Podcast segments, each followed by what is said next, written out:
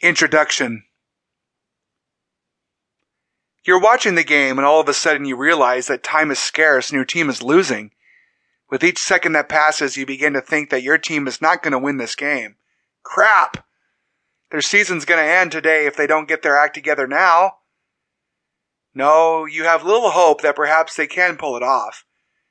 Then you hear the media in the form of the commentators talking about how this type of a comeback has never happened in the history of the sport. Then momentum shifts against you, and now the other team is about to score. Your anxiety goes up, your worries go up, the whistle blows and there's a misjudgment by the umpire referee, and you go bananas. You stand up, you shout at the TV, you put your hands over your head, and are now in the surrender cobra position. You start talking negatively about the game to those who are in the room with you. Your blood pressure is through the roof right now. Beads of sweat are now covering your forehead and your nose. Your team was supposed to win this game and now they are less than two minutes away from packing their bags and heading for the golf course, Hawaii vacations on the beach. No, your team was supposed to win it all. Now look at them. They're about to lose. You've spent all this time and effort following your team. You've talked crap to your colleagues at work, and you know that they will be talking to you tomorrow morning right when you get in the office. There'll be a ton of egg all over your face. This cannot be happening. During the commercial break, you grab for a beer in the refrigerator and guzzle it. You're doing anything to soften the blow of this unbelievable, inconceivable moment in your life. With one more desperation move, your team, in its moment of truth, tries one last play to win the game. Yes, they did it! They scored! To take the lead with less than 30 seconds on the clock.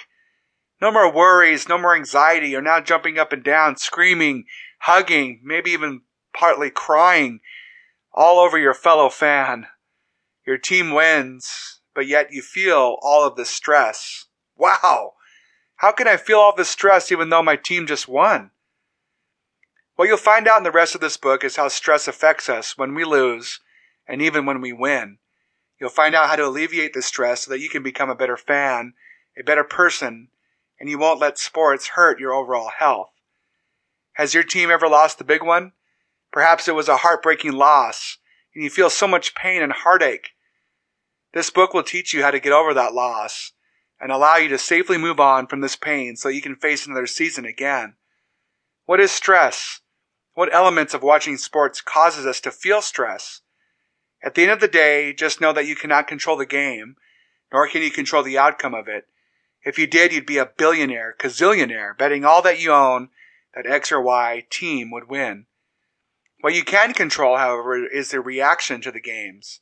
This control will help you sort through how you deal with the wins, how you deal with the losses, and how to manage your emotions so that you can have a healthy viewing experience.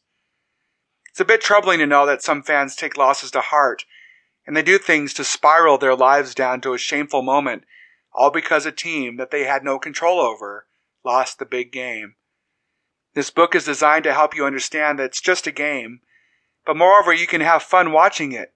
You can get into the game, but do not allow it to control your life. Stress as a fan is real, and the more you understand how to manage it, the more fun you'll have, and moreover, the more you'll have and able to be able to move on from the wins and losses to see another game, another win, and another championship.